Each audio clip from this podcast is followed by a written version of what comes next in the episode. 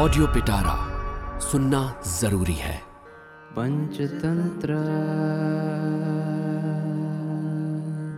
नमस्कार मेरा नाम है रिचा और आप सुन रहे हैं ऑडियो पिटारा और मैं लेके आई हूँ विष्णु शर्मा की लिखी संपूर्ण पंचतंत्र की कहानियाँ।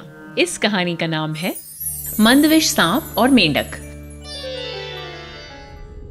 वरुण पर्वत के समीप एक स्थान में मंदविश नाम का एक बूढ़ा और काला सांप रहता था। वो मन में इस प्रकार सोचने लगा किस प्रकार मैं सुख से जीवन निर्वाह करूँ। तब वह बहुत सारे मेंढक वाले एक तालाब के पास जाकर धैर्यशाली की तरह खुद को दिखाने लगा। उसको ऐसा करते देखकर जल के समीप आए हुए एक मेंढक ने पूछा, मामा, रोज की तरह आज आप भोजन के लिए क्यों नहीं सोच रहे हैं? वो बोला, भद्र, मुझ मंद भाग्य को भोजन की आशा कहाँ है? क्योंकि आज रात में प्रदोष के समय आहार के लिए घूमते हुए मैंने एक मेंढक देखा।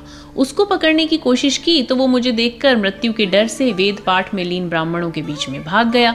मुझे पता नहीं चला कि वो कहाँ चला गया। उस मेंढक के समान दिखने के भ्रम में पड़कर मैंने तालाब के किनारे खड़े एक पुरोहित के पुत्र का अंगूठा काट लिया, जिससे वो तुरंत मर गया।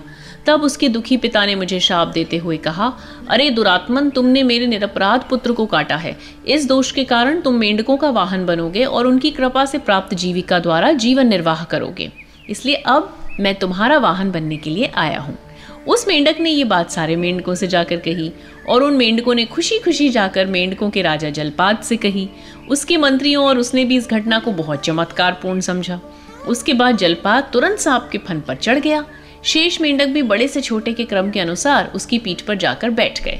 बहुत क्या कुछ उसकी पीठ पर जगह नहीं मिलने के कारण दौड़ते हुए उसके पीछे पीछे चल दिए। मंद मंदविश भी उनको प्रसन्न करने के लिए अनेक प्रकार की गति दिखाकर चलने लगा।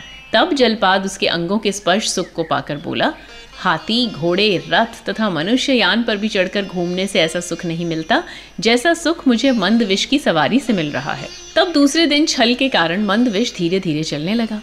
ये देखकर जलपाद बोला, भद्र मंदविश आज तुम पहले की तरह अच्छी तरह क्यों नहीं सवारी दे रहे हो? मंदविश बोला, देव, आज भोजन ना मिलने के कारण मुझमें भार उठाने की शक्ति नहीं है। तब जलपात बोला, भद्र, तुम छोटे छोटे मेंढकों को खा लो। ये सुनकर संपूर्ण शरीर से प्रसन्न होकर मंदविश हड़बड़ाहट के साथ बोला, मुझको तो ब्राह्मण का यही शाप है, इसलिए आपकी इस अनुमति से मैं प्रसन्न हूँ। तब से वो रोज मेंढकों को खाता हुआ कुछ दिनों में बलवान हो गया और खुश होकर मन ही मन हंसकर बोला इन बहुत सारे मेंढकों को मैंने कपट पूर्वक अपने वश में कर लिया है। रोज इन्हें खाते रहने पर भी ये बहुत दिनों तक खत्म नहीं होंगे।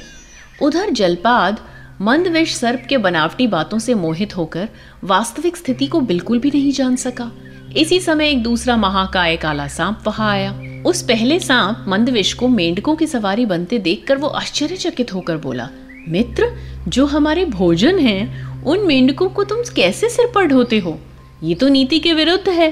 मंदविश बोला, मैं ये सब जानता हूँ कि मैं किस कारण मेंढकों को सवारी देता हूँ। मैं घी में बने पदार्थ खाने से अंधे ब्राह्मण के समान कुछ समय की प्रतीक्षा कर रहा हूँ। वो बोला, ये कैसे? मंदविश कहने लगा, पंचतंत्र।